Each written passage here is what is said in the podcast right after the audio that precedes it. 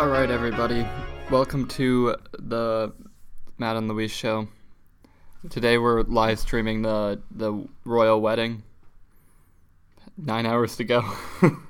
So there's gonna be a live podcast till the wedding starts and till it ends. So it's actually not live. We're actually gonna post this after the wedding's done. We're gonna put this up as a nine-hour podcast. live, guys, it'll Which- be live. Largely makes the eight hours of this useless. Well, we can, you know, they can get to know us. Okay, I like that bit actually.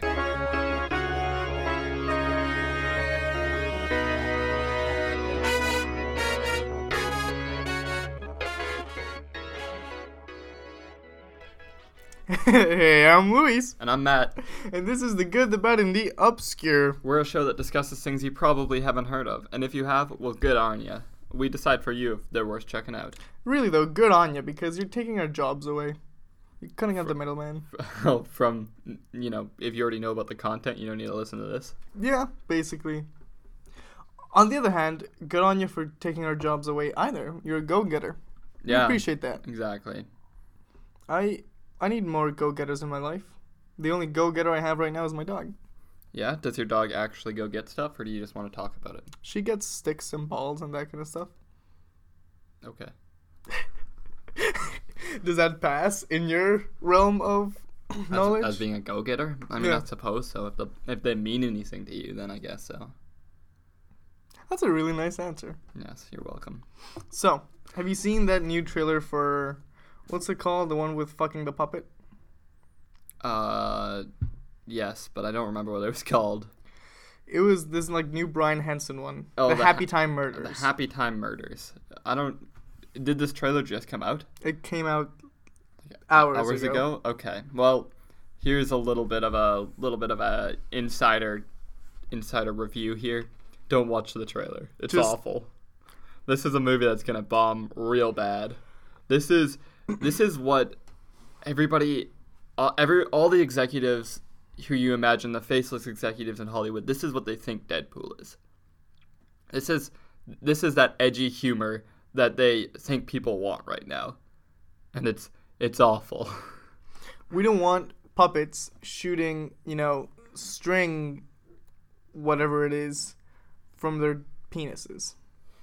See, usually I'm the raunchy one here that says all those jokes and stuff like that, but I couldn't make that up. You know, I I dropped my sword to the ground and I surrendered to this Disgusting trailer. disgusting trailer.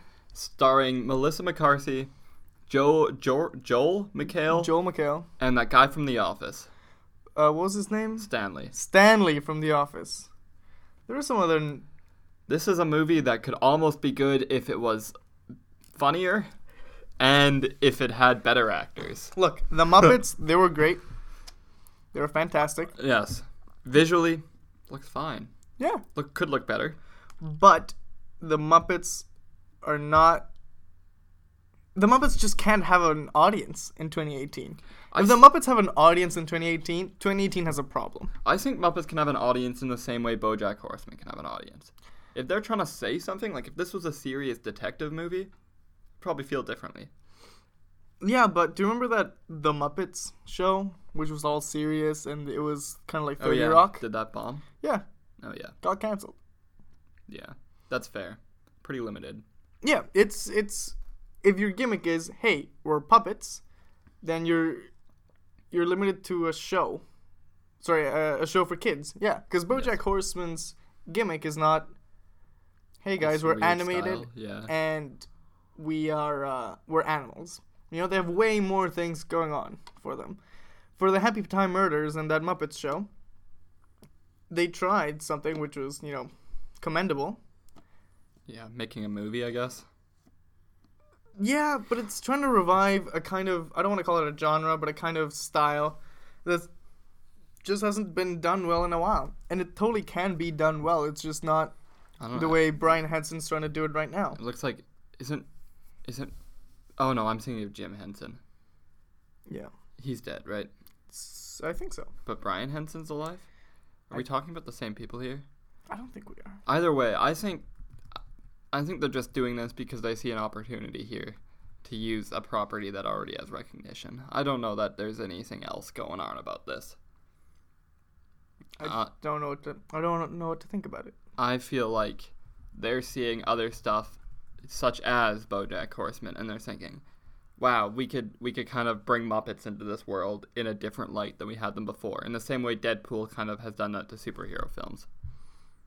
Yeah, actually. So this doesn't work. it might end up working. Melissa McCarthy doesn't really strike me as an actress who necessarily uh, ends up pulling off these solo films in recent memory, at least. Well, it's also not the movies we watch, so we're kind of Uh, yeah, biased that's, against that's her. true. But then, who is this movie for? all the Melissa McCarthy fans. You think Melissa McCarthy fans are gonna watch a movie about raunchy puppets? Because I, I feel like they're not. I, f- I feel like Melissa McCarthy fans are down for kind of a That- the spy movie. the spy movie, yeah, like kind of like the woman-based comedies, if that makes sense. Like comedies that are more or less targeted towards women. Yeah. Whereas this doesn't it doesn't feel like it is. It feels like it's kind of targeted towards teenagers. And those I don't I would say probably aren't generally Melissa McCarthy fans. it's just I don't know. Yeah, I agree. Who is this for again? Right? Yep. Like I- they got Joel McHale in who I feel like has been trying to trying to find something that was as big as community since community. Well, no, he he's in Netflix now. He is. He has the Joel McHale show with Joel McHale. Yeah, is that is that good? Yeah, it's pretty good. Okay. It's his return to the soup kind of thing, because he had the soup a while ago. Yeah, okay, so the the fans of Spy, Bridesmaids, Tammy, and The Heat. This isn't a movie for them. I don't think. Like I know some of that has a little bit raunchier of humor, but not to this level. It's true. Because this is a little bit absurd in the level that it's at. Like It's it's just- it's funny to see two puppets going at it, but it's another thing to see to actually see it. Like that was far more graphic than I wanted Oh no, of that trailer. a hundred percent. She's also producing it actually. Okay, well that, you know, not that surprised. I would be. All I'm saying is when this comes out, I don't see it getting higher than a 65%. How about we do what we did last episode, and one of us takes the side of bomb, and the other one takes the side of blockbuster. Well, I I think it's definitely gonna bomb, 100%. I think. Yes. Oh fuck! It comes out August seventeenth, twenty eighteen. That's That's a summer blockbuster, Oh baby. We're adding it to the list. This is. It'll have a little asterisk, but it's gonna be there. I'm gonna say it's gonna do well. All right. Happy Time Murders. Success for Luis, flop for me. This is to be the one that that loses this for you, Luis. See, if you were right, I'll be sad, and I'll blame. I don't I'll know. blame Melissa. Capitalism? No, capitalism's to blame for a lot of stuff, but not this. Okay. I just don't. I really don't get this. Have you Did you hear that In the Heights got picked up as a film? What? Yep. I it's love In the. Heights. Yeah. Da, da, da, da, da. Wait, wait. I was gonna make another tune. It was. Oh no! Wait. I know some lyrics. Just give me a second. Yeah, In the Heights is now officially in development. It's been picked up, and we will.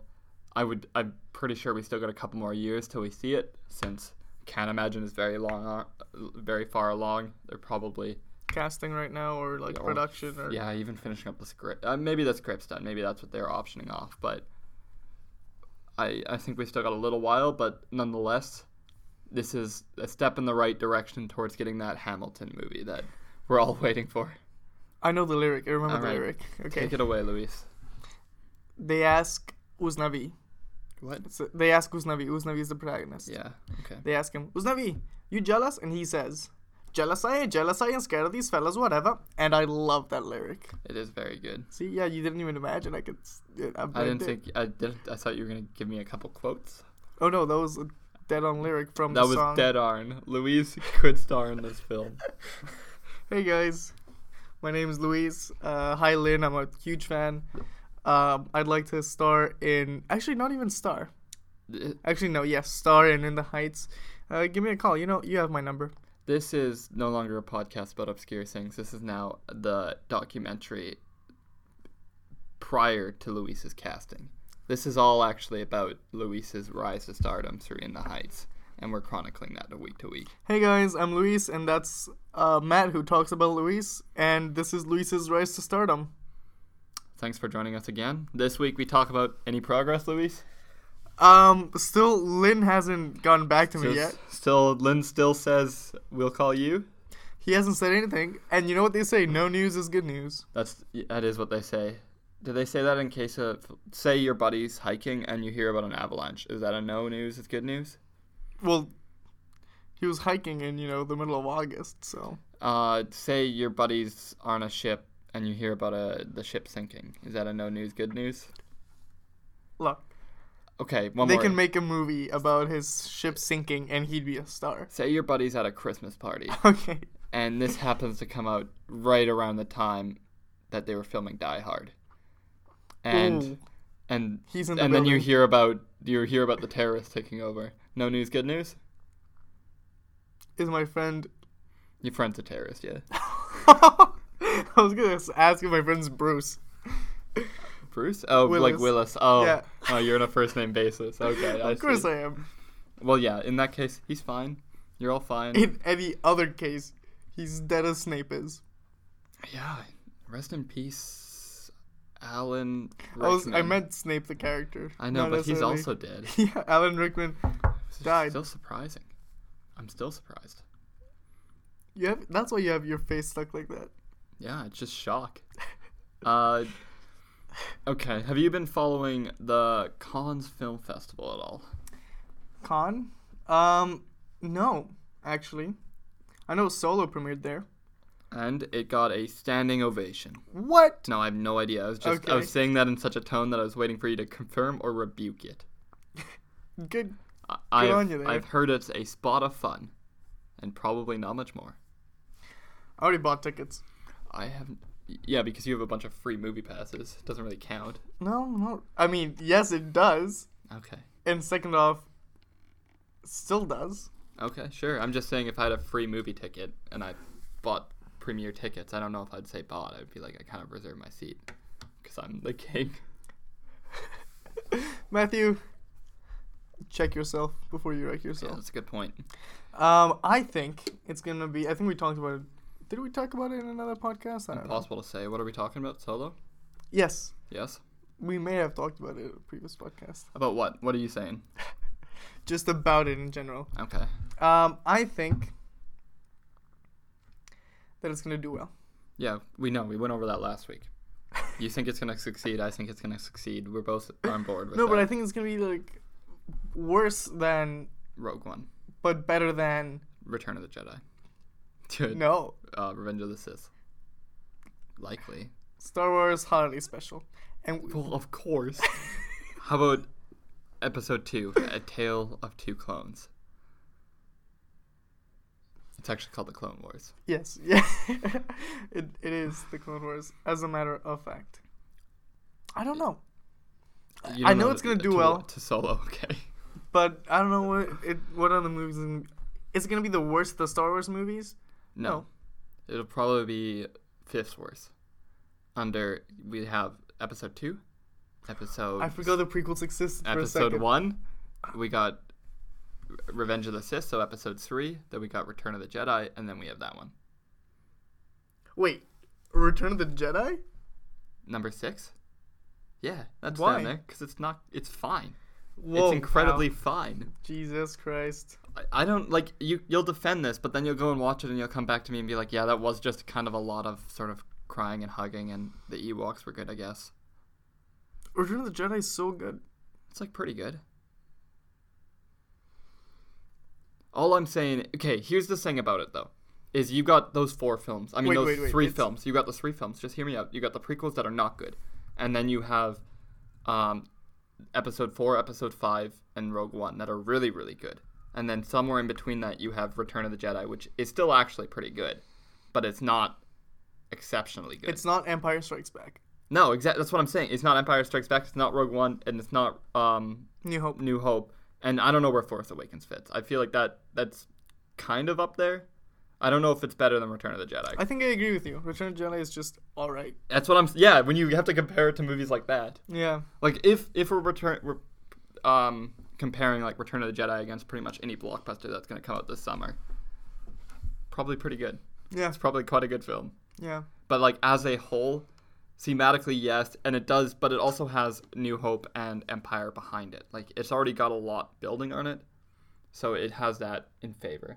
Do you think the third Star Wars movie of this, you know, threequel Untitled trilogy? One? Yeah. I said threequel instead of I was gonna let it go, but I, know, I can't let it go. You know, I'm gonna, I'm gonna, I'm in a quest of self growth. I need to catch myself with these kinds of things. I do you think that Last Jedi is gonna be better than the next movie coming up? Because I know New Hope, sorry, new not New Hope, uh, Force Awakens. I forgot about Last Jedi. I what? No, I Last Jedi. Do you think Last Jedi is gonna be better than the third movie of this trilogy? I think looking back, we'll think it's better. I, I don't know if I feel that way right now, but I feel like afterwards we're gonna be like, oh, actually, Last Jedi was really. I think the public consciousness is slowly gonna turn into really liking Last Jedi. Gotcha. What do you I think? Really, I really liked Last Jedi. Right now, I think it's pretty divided, but I, I think that's because it's so different. Like looking back, people will be like, everybody will start to agree, and they'll be like, that movie's amazing, but it's gonna take some time. Either that, or people are kind of, kind of think it's it could be lukewarm on it, and it'll kind of fade into nothingness. It's just it's so good. I was one of the few people around me that liked it a lot off the bat. Yeah, that's fair. That didn't have to rewatch it to be like, oh, it's really good, or think about it. It's like that was amazing because it was such a. It shattered all expectations, and I think with a movie that big, and that with so many like microscopes uh, uh, like on it, it did its best. Yeah, it it it had a tough time following Force Awakens because for it went in a completely different direction than Force Awakens. Oh, yeah. right. Like Force Awakens was setting up a new sort of here's all the mysteries we're setting up, and then Last Jedi went in the opposite direction. It was like there are no mysteries. It doesn't matter who you are, and then killing off S- S- Snoke like right like in the middle or whatever. Mm-hmm. I think it's really well done in that respect. There's a lot of dumb parts of that film, but I might be able to chalk them up to a it being a blockbuster and b it having to follow Force Awakens. Yeah, because they're not made for you and me.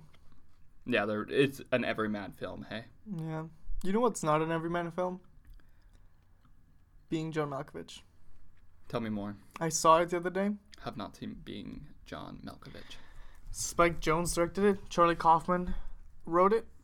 And Charlie Kaufman's one of my favorite writers, although that's probably a really common opinion. Um, Spike Jonze, Jonze directed it. Yeah, who is And- also your favorite? I like him a lot. Yeah, I really like him a lot. His music videos are phenomenal. Although, I kind of, you know, it was kind of weird to see that he's um, Francis Ford Coppola's godson. yeah, Yeah, because I, I, a lot of his, you know, vision and success, I gave to him because he's really good, yeah, and he is really good, and he started his career without him, you know. yeah, But Francis Ford Coppola gave him uh, being John Malkovich. And even though if I meet him, he'll probably say like, "Hey, no, like I deserve this," and he totally did. I can't help but think, "Oh man, he's just you know in that family, so he got it because of that." You know what I mean? It's Yeah. just it's a stain in my brain. I'm sorry, Spike Jonze.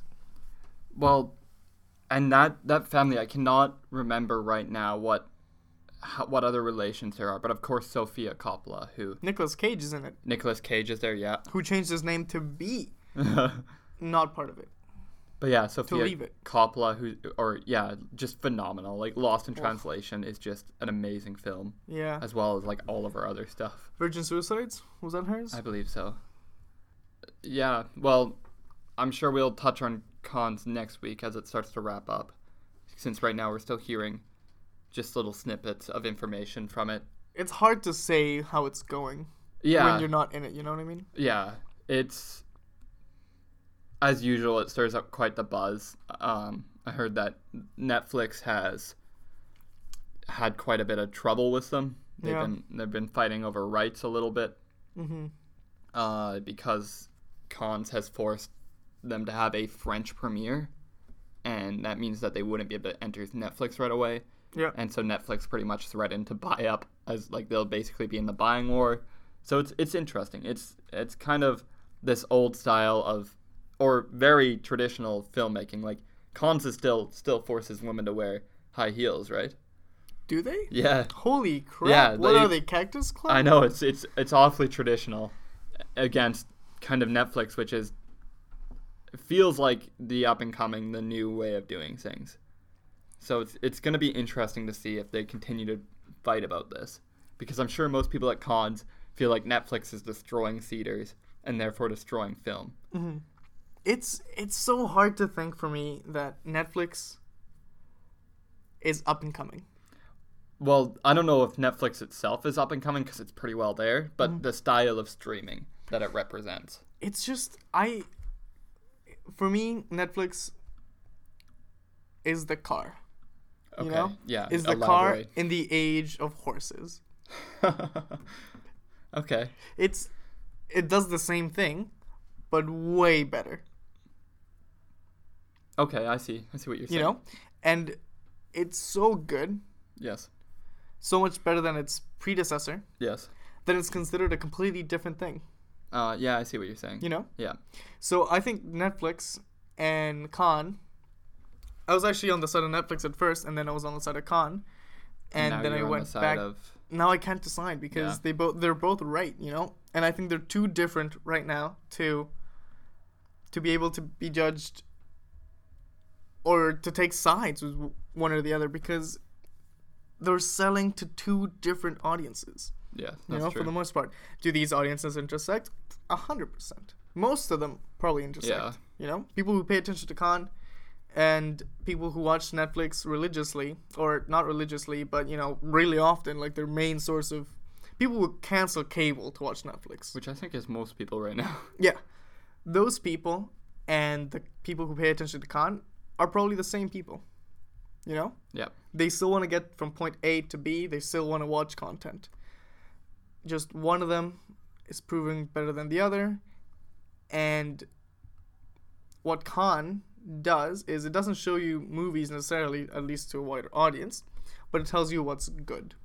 But what I think is interesting is why we don't see more, like an Amazon video hopping in and being like, you can watch every Cannes film, or you can watch the stream as each of them premieres if you're with this service. So even if you're not in Cannes, you can still be caught up, assuming you pay an extra premium or whatever. I just want to clarify that what I meant with Cannes, I meant with. By saying Cannes, I meant the traditional ways of showing Oh film. yes, yeah, Um, versus Netflix, which is the new, improved yeah, one. Yeah, the streaming. And yeah, actually, that's a good idea. Yeah, You know, so people can see review. Oh, actually, because of the exclusivity. Yeah, and that's understandable for because obviously they there's a way of doing things that is not necessarily consumer friendly, but it's mm. has to do with the filming and all of that. But putting something out, I wouldn't. I guess what I'm saying is I would not be surprised if in five years things that start premiering there, like we just cut out the extra time. Like it almost seems like there's not a lot of reason. Like they still make ridiculous amounts of money at the theaters, so it wouldn't Yeah. make sense to put solo up. But like if I was, if I had a sort of an indie darling going there, that was probably not projected to make a ton at Cedars, you'd Mm-hmm. probably want it to premiere and stream and then pick up whoever was going to, or have that option. But I guess afterwards they would, they would probably enter Netflix pretty quickly, which Yeah. is the idea. So. Yeah, maybe maybe it's just gonna be that way for a while. Yeah. Disney has their new streaming service coming out in a couple of years. Yeah, great. And then, and then they'll buy Netflix, and that'll be that. Then Disney will have microchips in our brains. Why am I? I'm not cynical. like I shouldn't think those things. So, okay. Um, talking about premieres, the 13 Reason Why season two, Yeah. Their LA premiere just got canceled. Whoa, why? after the LA shooting. oh, so another there's yeah, an LA shooting. Yep. And so they've they've canceled their um they canceled their premiere there, probably within rights.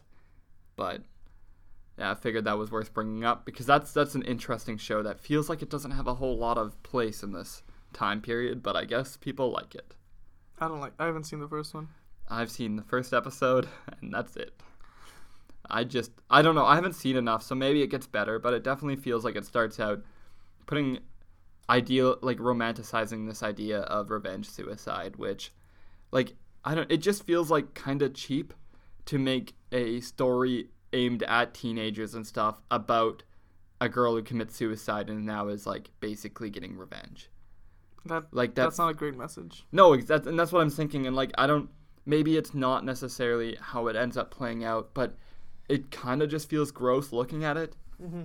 Especially like it, and maybe that that's fine. And I I don't I honestly think it might be fine if you were showing that in a different place than the states, I guess, where like that the um like the suicide rates are fairly high from like gun violence basically. Yeah. So it, it feels like it's in poor taste regardless, but I don't know. People seem to like it, so uh, we'll see about that.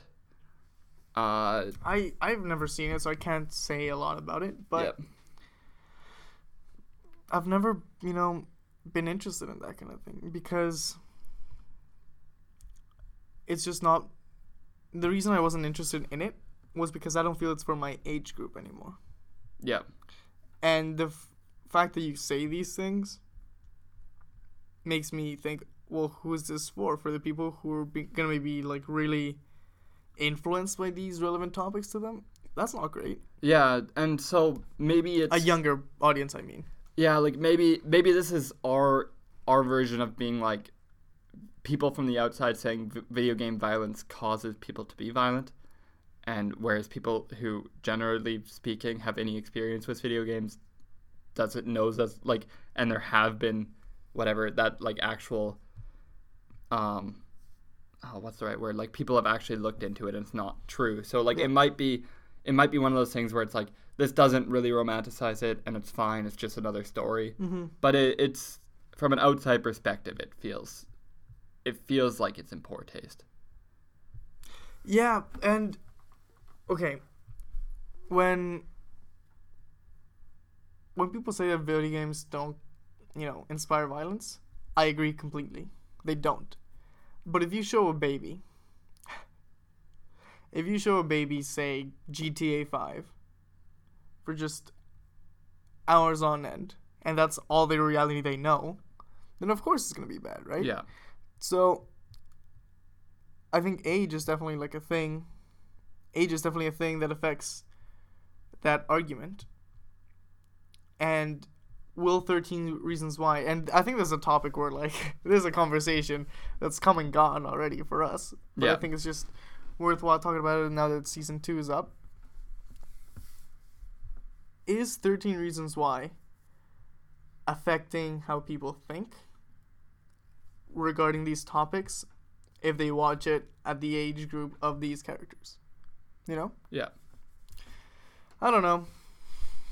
I haven't seen it, so I can't say much about it, but I do know what it's about, and I do do think it's interesting, yeah for sure to say the least. Um, okay, I I guess yeah, we could start with uh shifting gears a little bit. You I'm sure I'm sure as everybody was aware of Brooklyn Nine-Nine got canceled But it got brought back, baby. and then it promptly got brought back. So that that's the big one to start off. We'll kind of go through various other shows that have been canceled this year. it made me feel great when I knew that.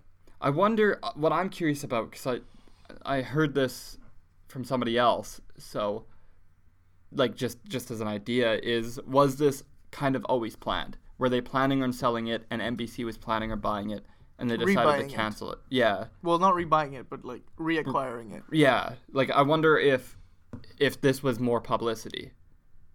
Uh cuz it's it's totally possible not, but like it was within a day they picked it up. But I guess you see a show like Brooklyn Nine Nine get canceled, you like, and hear the outrage, or even just know that this show has that level of a following. It is kind of quick. Now It, yeah, it, like it's because not like this was two days. I'm pretty sure it's the same day NBC announced it. because these corporations take a while to make decisions just because it's too many cooks. Yeah. I I'm just generally skeptical of some of these things, like some of these bigger transitions where it's like, oh, it's gonna be like there's all of this outrage. Like it's not like this was necessarily predicted to be like this, but this outshadowed every other show that got canceled. I didn't hear a, a whisper of any other show that got canceled. All I've been hearing about was Brooklyn Nine Nine. Mm-hmm. So I I'm I'm curious. I don't know. I doubt we'll ever have any idea, but if they if they plan if this was planned from the beginning, NBC definitely they they lucked out for sure. Like Yeah. I'm sure, even like I I didn't go back and finish season three ever. I haven't seen it all. At any of it? Well, I've seen season one and Okay. sprinkled episodes here and there. Yeah, like I I got into the show and I'm sure like most people did watch like the first two seasons just almost a binge. Like and I don't Yeah. do that. Like this show was it was just like super funny and it, it had a lot going for it and then and then I just kind of kind of got tired of the formula overnight and then didn't go back. Fair. But I might go back now that all of this has happened. Just to see how their season finale is. Yeah. Well, it's and there, there's less episodes now. So there's only 13. Okay. So it'll be interesting to see if what they're doing is ending it and there's one more season and that'll be it, or if they're testing it and they're seeing if there actually is a following, or if they're actually just planning on adding more and they're doing a little bit of a kind of Rick and Morty where it's sort of holding the carrot and bringing it further and further Mhm. away, just like trying to build up this mass appeal for the show. I think they might do a spin-off. You think like h- how so? Like same cast? No. Probably different precinct, but recurring characters. I don't I don't know if that show stands without that cast though. I don't know that anybody really cares for most of that except for the characters themselves. Okay. You know? Like what, Andy Samberg, he's the main character? Oh, Andy Samberg's gone. I mean, he's hot right now. I feel like he should he should have left that show a while ago. Pull a Steve Carell, you know, out of there. I don't But Yeah. Right. for a show I don't watch, I have some strong opinions. Uh, but I feel like they could probably have the chief go to another precinct and run it.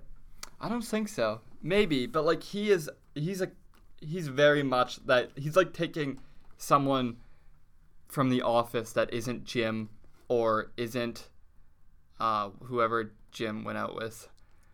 And got- Pam. it isn't Pam and it isn't Steve Carell. Like if you took one of the other we kind of already saw that with them replacing the uh, Steve Carell in that show where it kind of just fizzled out. Well, they shot one of the the, the horse's legs for sure. So like I, I just don't know that he is enough to carry him. If they were to put a lot of eggs in one basket and do t- like Rosa and somebody else Mhm. and spun it off that way and had like a like a cop buddy move TV show, maybe. But I don't I don't think that we'll see that at all. Unless Or Boyle. I think I don't know. I just don't think any of these characters have any weight to them Mhm. other than Andy Samberg. Like what they could do is if they s- could still afford him, and we'll see, would Yeah. be take it and just put it in a different setting, just move it to like a hospital. Firefighter. Yeah, like it's possible. Hey, like they could or move it to a cruise ship and have something like that, like just something ridiculous. Mm-hmm. But I don't. I don't think we'll see that. I think we'll see this show for a little while, and then once it's done, it's done. Yeah, maybe actually. But I don't. It's possible. I, I don't mind it. I don't really see appeal in most of these spin-off I shows. like shows ending. I like that. I'm sure you do. No, it's it's great when a show ends. I feel we sh- um, North America could take a take a you know learn from the BBC. I, I don't mind shows that end have a scheduled end. The crappy thing though is when you're like two seasons in and it just gets canned. Oh, that's incredibly bad. Did you know Friends had a spin-off show? Yeah, called Joey. Yep. Yeah. I wonder why that didn't work. Hey. So it could if they do a spin-off of Brooklyn Nine-Nine calling it, you know, Boyle or something. But Joey didn't work. I know it might happen. Like it it could be the same thing. That it just fizzles out. yeah. Yeah, and I that's why like we might see it, but like also Joey got two seasons. Joey got two seasons. Yeah. I thought he got canned after the first. Well, I, what probably what happened was everybody watched the first, and or enough people watched it, and enough people were loyal enough to this character that they watched the mm. first season, and then it probably wasn't doing very good on the second, because I cannot imagine that show being good. Why would it be good? I don't, I don't know. That's what I'm saying. There's, like, I I think if you take the same writing crew, and there's another show that's kind of the same humor as Brooklyn Nine Nine, but set in a courthouse. Don't know what it's called, but something like that. Like taking the same writing room and moving it to, um, like a Star Trek, something like that, where it's like we're seeing a new setting, we're seeing new characters, same writers, so you have the same humor level, Mm-hmm. but none of the don't carry any of them over. Okay. Maybe carry an actor over, but not any of their name or any of that. Okay. Would be the only way that I see that doing well. It's hard. Because it, it- I, I often I just feel like a lot of these like it's kind of like taking yeah what they did in Friends where they took one friend Mhm. and tried to be like you carry the next group where like, okay, yeah now it's what's the money? it's kind of lightning in a bottle hey Oh, a hundred percent. So, other yeah so before we hop in um how are you? pretty good how are you I'm good. I'm well. yeah We haven't talked in a while. No that's true. Actually, our friendship is crumbling, and the only thing keeping us together is the podcast. yep. Not well too hey? No, are there any other shows that got canceled that disappointed you to any extent? See, you cut off my topic super quick, leading the people to believe, leading people to believe that our friendship is crum- crumbling. oh I see were we going for a bit gag there I was, but then you no shut no it you off. keep no you keep going now I'm hurt. you keep going Now we're having a real problem. You keep going. That's fine. Um, I didn't care about any other shows being canned. Actually, it's just not a medium I I follow. You just don't watch TV anymore. I just don't watch TV. I probably watch the odd miniseries because it's it's you know quick and dirty, but I don't know why I said quick and dirty. Yeah, I don't either. But it's quick and dirty, now. You know, Uh, I mean, Ash vs. the Evil Dead is now canceled too. Ash had an episode. Ash had a TV show, yeah, Shit. I yeah, mean, which was supposed to be pretty good. Oh, that's too bad. Oh, and Once Upon a Time's also ending. What? Yep, seven seasons. Okay, that's good. Same with uh, Crazy Ex-Girlfriend. If you ever watched that, When is Supernatural ending? never. when one of them, one of the two actors quits, then that show will end. But quite frankly, why would they quit? Why would they quit? The money's too good. Okay. Uh, yeah, Crazy Ex-Girlfriend is canceled. Sadly, quite What? a good show. Really? Yeah, three seasons. I am a big fan. Really? yeah, it's it's an interesting show. It's probably not aimed at Towards me anyone? necessarily, Oh, but it is. It's very entertaining, and the person who writes it is incredibly talented. It has, it's. I don't know how much you know about it, but it's a, a a woman who. She realizes ten years out of high school that the last time she was truly happy, or maybe it's not ten years, maybe it's like five. Last time she was truly happy was with she was when she was with her boyfriend in high school.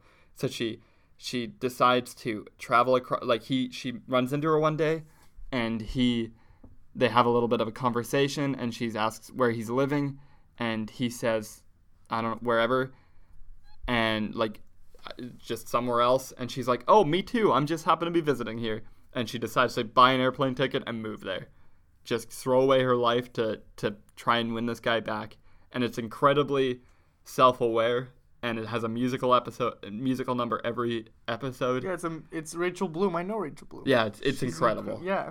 Holy crap. no this is this is a show that definitely deserved to live longer Well, it didn't get canceled. It got renewed for a fourth and final season. Oh, okay. So just for a next one then. Yeah, so it's dying. Yeah.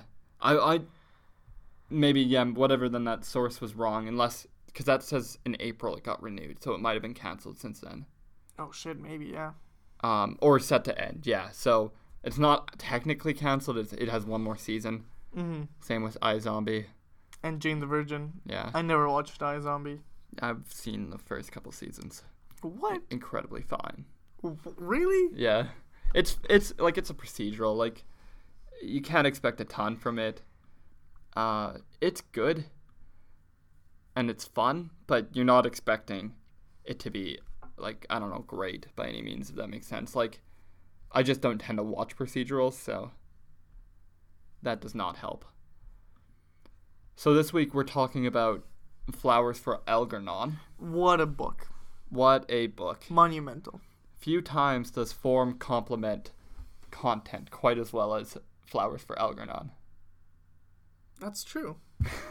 Thank you. yeah, no, that's 100% true. It's it is the best use of phonetical writing that I've ever No, not phonetical. It's not phonetical writing. Well, It's yeah, it is style, yeah. a bit phonetical It is, yeah. at times. What what is the story of this book?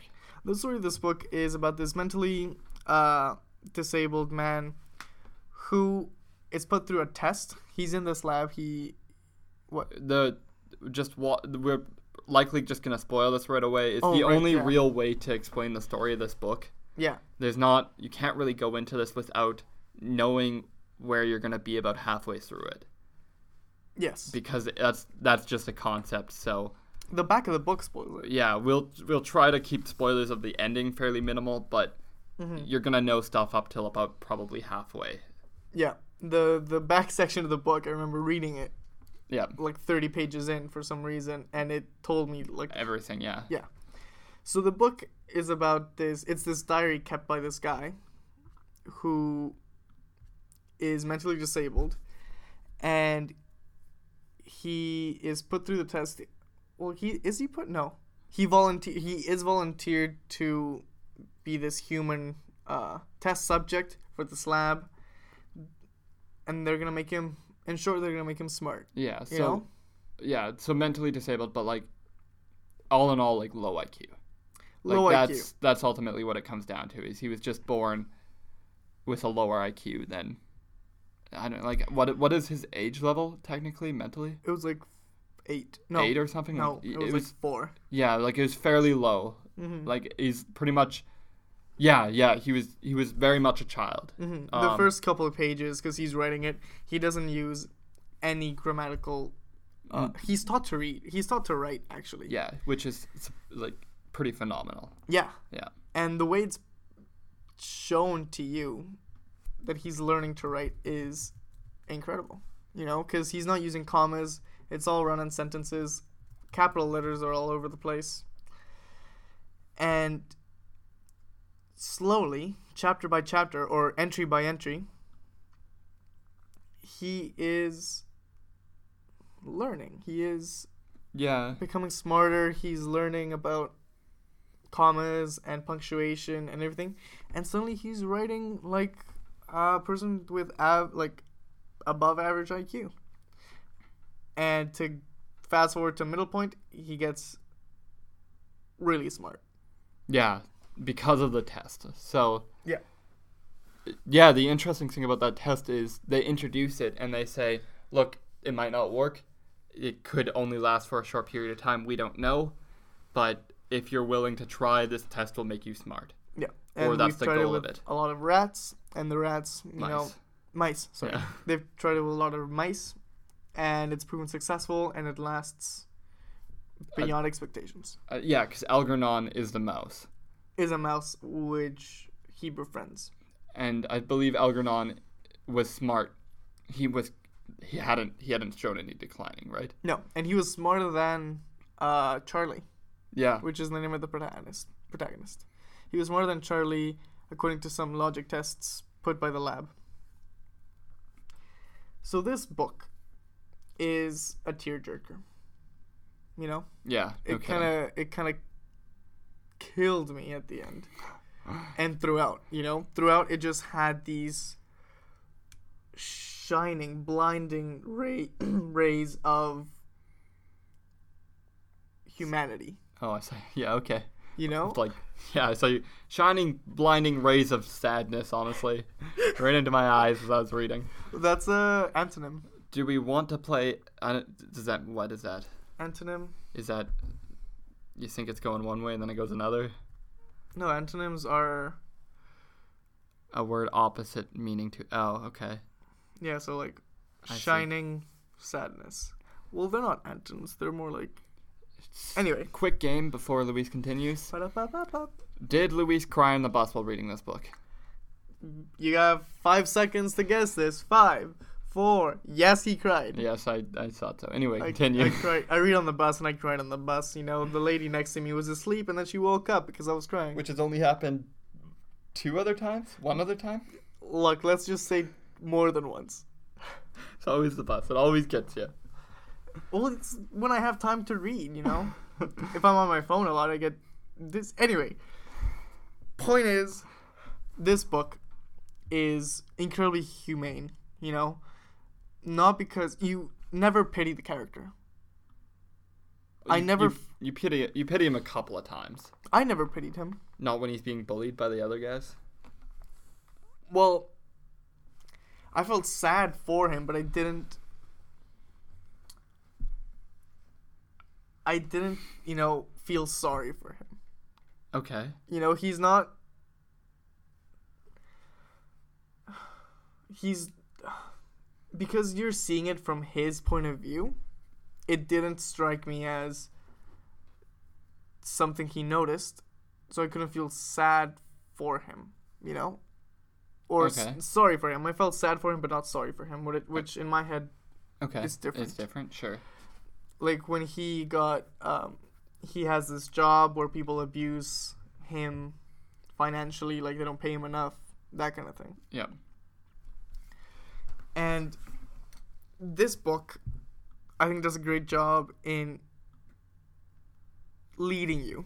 Does that make sense? It leads you to the next logical place. Like you can imagine what's going to happen next but it leads you through this journey perfectly. And this it's this journey of charlie realizing who he is once he's smart and realizing how people treated him beforehand. And why? And it deals a lot with the ignorance and where what what actually makes somebody happy.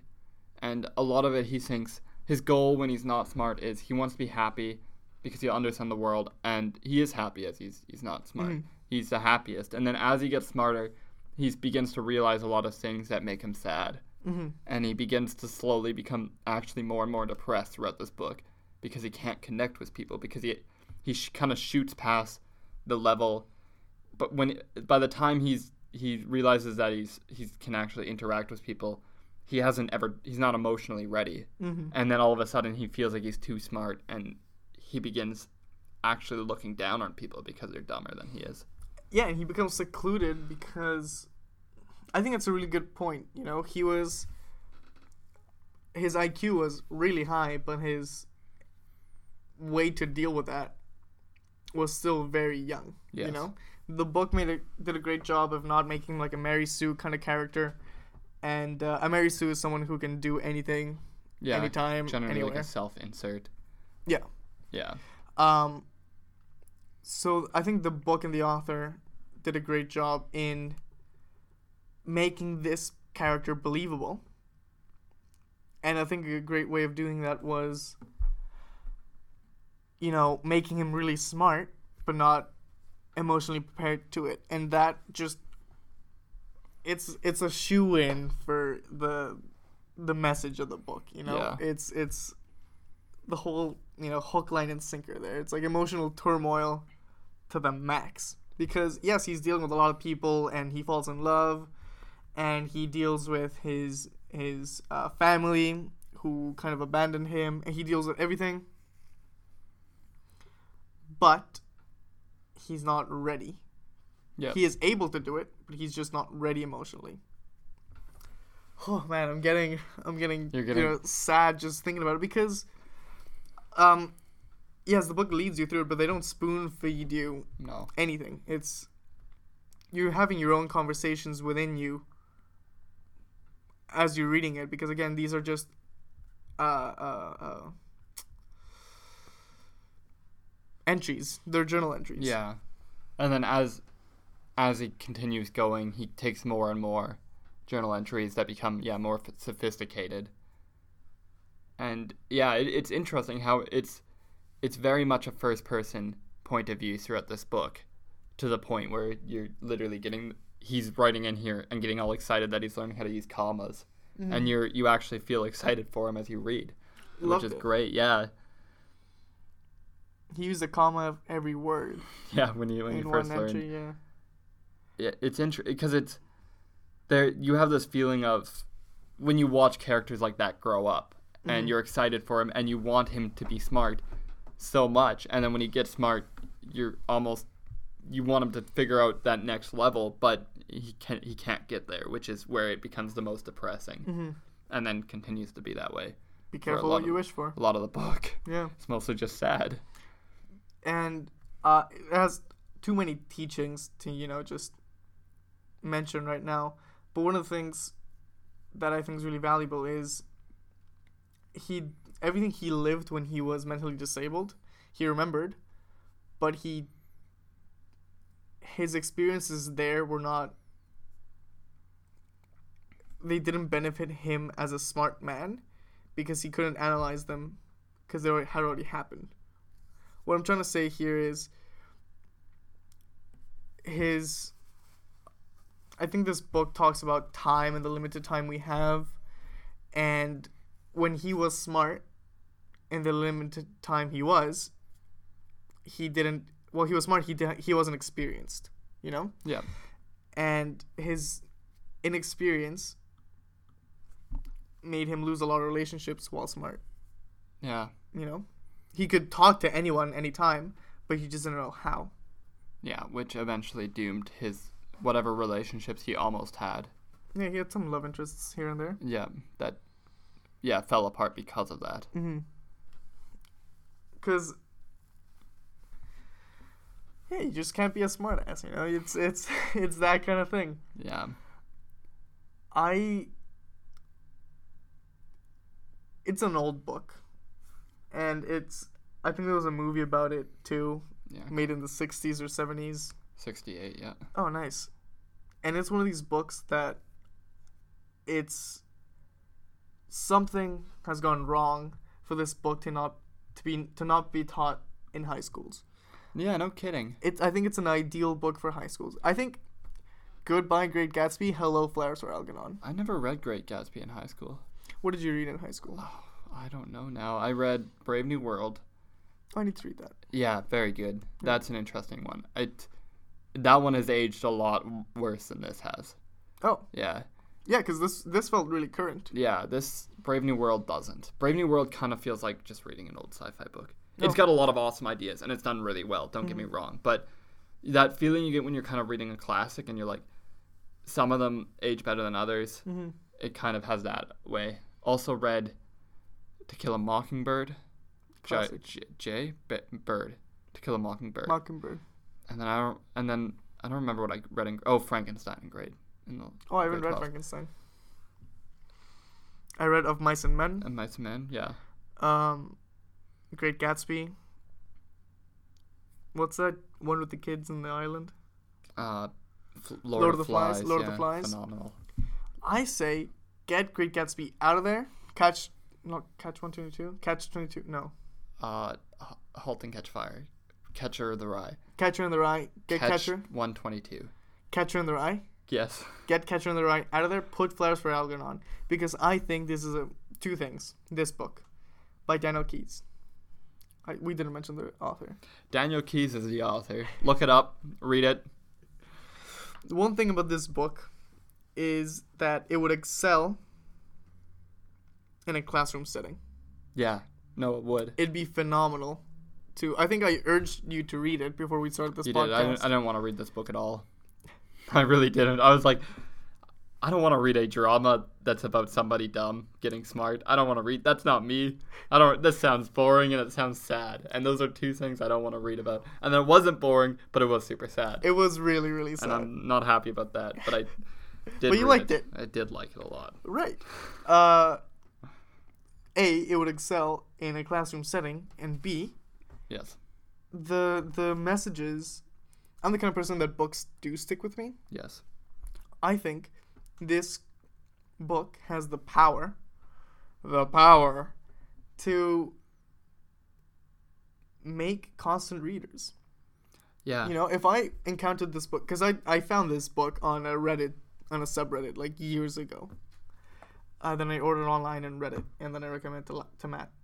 If this book was given to me at a young age, I would have loved reading. You know, it's Yeah. to to quote Atticus Finch, "You don't know a man until you uh, walk a mile in their shoes," or something like that. To quote Atticus Finch, reading a book is like a. Actually, I think this is an Archie quote. Uh, sure. Um, Archie Atticus, you know. I didn't realize the library could be so much fun. I Moose says that in a one-page comic about him going to retrieve a baseball from the library that broke through a window, and then reading a book, and people coming over and say, "Moose, what happened?" And he's like, "I don't know. Libraries can be so much fun." Did you break that window? I don't know if he broke a window. I think the ball flew in through the front door, Oh, so it what? didn't break anything. I don't, look, I don't. It's been a while, but it, it it stuck with me, like a good good comic strip should. Like a good. Look, Okay, well, here's the thing about Archie comics before we oh, sure. Pause. is I'm pretty sure I've only read. You know how they come in like the double digest or whatever? yeah, like the Bible pages. Literally, I think I've read three different Archie comics my entire life. Like I feel like we've only ever owned three of them, and I just reread them every time because there's something about Archie that is inherently not funny and able to be read over and over again because it's so forgettable. Yep. So I, I They just feel new. why do they make new ones? I don't know. Why They don't they just just rebrand them. like I, I own Archie comics where they actually have just they've just take cut out surgically cut out a comic and moved it to the next one. And they're just it's the same comic strip. Like what do you, do you guys have limited ideas here? And of course they do because it's It's what it's a. PG dating. Yeah. Oh God, Archie, yeah. awful. Anyway, I think there's some to- Sonic the Hedgehog and Archie comic crossovers. what I've been meaning to read is the Archie and the Living Dead or whatever the dead one is. Holy crap! Heard good things about that. Really? Yeah, like actually pretty good things Oh, about interesting. the the the dead version of Archie. Anyway, I mean, Walk- he's better than alive. I think this book would Yes. excel in high school because it's just the kind of book that really shows you, especially for uh, early readers or uh, uh, people who want to ad- adopt the habit of that you and I have. It's a hard habit to get into. I it feel like th- Yeah, with it the, takes a lot the work. yeah the first book you read and you're like, this is why don't Why do, why do I stop reading ever? exactly Why do I take months long breaks without putting, picking up a book? Yeah, Exactly. I think this is kind of book that inspires you to read another one because it just leaves you with so much in your heart. It's a very human book. it also doesn't try to, because I find some of the problems with those books can be like like Frankenstein's phenomenal, but it's a hard. It's a barrier there of language where you have to, and same with Shakespeare, where it's like you have to accept the fact that you're going to be sitting down and looking words up. Yeah. because you're not going to make it past it otherwise, or like looking up what that phrase means. Mhm. Whereas this is almost like like this is a great grade ten book. If it wasn't for To Kill a Mockingbird, Even To Kill a Mockingbird in an international setting might be hard to understand because of racism. I don't. I think the thing about it though is I love To Kill a Mockingbird. I don't think it's taught worldwide. I think it's mostly just states that teach to kill Yeah. to kill it. Like I'm pretty sure, like, uh, like a lot of other places actually have their own specific authors that they study, Mhm. which is is interesting because we read just a lot of American fiction and Yeah. that sort of stuff. But like also we had the option in grade 12 to read one of three books, so we didn't have to just read the one. Okay. And one was one was Frankenstein, one was The Wars, which I've been meaning to read for a long time, and the other one was Things Fall Apart Oh, I know that which yeah is i think it's the most i'm pretty sure it's the most widely recognized african novel. Um which this is another one that just should be taught because it's actually just phenomenal. But there's not enough hours in a day i guess to get kids to read in a school setting. one. Flowers for Algernon would get kids to read. I I, can't. I. It's. It's not because I love the book. It's just that kind of book. yeah it's easy to pick up and there's a lot to talk about That's it. That's it. If you have a book club person listening to this, read Flowers for Algernon. what what It's a great book to talk about. Flower, It's- yeah, it's also like relevant right now, Mhm. which is awesome because Yeah. it does maybe mental disability in the sense of like a low IQ. That's not super, and I use this word like Sparingly. yeah, like like it's not super like trendy right now, I guess, in terms of like that's what you're talking about. Yeah. Like people are mostly talking right now about well, right now it's mass shootings and that's that's and like gun violence. But like what a sad thing to talk about. like a yeah, like a year ago it was um LGBTQ rights, right? But I feel like disability has always kind of been there and it's gaining. Especially mental disability is it's it's kind of constantly gaining more steam there. Yeah. Especially with that most recent like the bell like let's talk or whatever that they do yeah. that's really pushing for it which Yeah. is great It is no, absolutely. I I completely agree because it's not a it's not an accepted thing, which is silly. yeah It's it, someone's hurting. I don't accept that. Come on. Yeah, it's- you know, yeah it's if someone's hurting, you should trust them. yeah that they're hurt, yeah hurting, like why you know? not Exactly. I don't know. I I'm being really redundant with this, but if I have a kid, this is going to be this is going to be one of the the books I give him. yeah It's that kind of book because I remember I I wanted to give it to you to talk about it. I want to talk to my kid about this because it has so much to say, right? it does yeah and also it'd be super interesting to see how, how he thinks about it or she thinks about it or they think about it. Uh, because I remember when you finished it, we talked about it, yeah you know, and it was a little dissection, but it was also that kind of like, yeah, we we understand this. this is this book's interesting because we we actually had a discussion before talking about it because whether or not this book was, would be considered obscure at all Oh yeah, because I think and we kind of came to the conclusion that it likely isn't obscure mm-hmm. not not in the sense that we're trying to go for here show's over, guys. We Yeah. fucked up.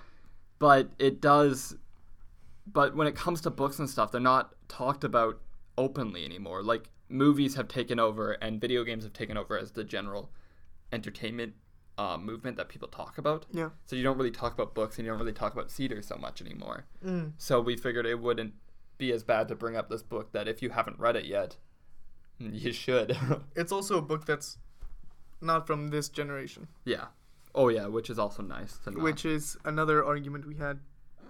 yeah it's, it's a bit this. of an older book It's an oldie but a goldie. It's an, it's yeah. Put that. Whew. I don't have a comeback for that. It's an oldie but a goldie. Uh, so, I think I don't want to talk about the specific things that he goes through. No, there's like no the, reason. the the experiments he has with Algernon or his job or his family. I don't want to go into that. I do want to rate it, and I just want to bring it out to the masses. Yeah. And by the masses, I mean all three of you. You go, mom and dad. Thanks for listening, pops. No, we'll see. We'll see. We're turning the sh- turning the ship around. So, Yes. imagine you would have to rate this on a podcast you have one day. What would you rate it as? I would rate it as. Oh man, this this we- this rating system needs an overhaul. Nope. Okay, I would rate it as. Um. A, smarter than average white mouse that lives in the compost. I would rate this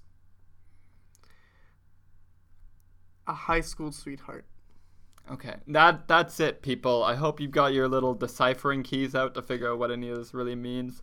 We're still looking for ours. I think I swallowed yours. What does that even mean? The mouse? You swallowed the mouse? No, the key. The oh, you swallowed the key. Um, yeah, just go out and read it. Like, if you're looking for a pretty easy book to read, like it's not gonna, you're not. It, I don't know. I find there's a difference in books as there is in like, like heavy hitting movies where you feel tired afterwards. Yeah. This is a book that doesn't do that. It, No. it very much feels like, like it's a light read while also saying something. Yeah. Oh boy, it does. I think we're really bad at reviewing. Yeah, well, look, we're not in the reviewing business, are we? We're in the discussing business. That's true. The and if anyone had a doubt, The reviews is merely a comment on society's way of giving everything a number, Luis.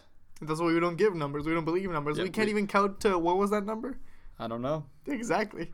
Have Okay, I'm not going to go into it because it's it's about a sketch, uh, Mr. Show sketch, and it's not going to translate well into an, an audio format because it'll just be me explaining this sketch I saw once. Uh, okay.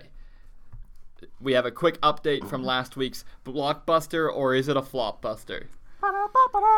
Deadpool 2, Luis uh, thought it was going to be a success. I also thought it was going to be a success.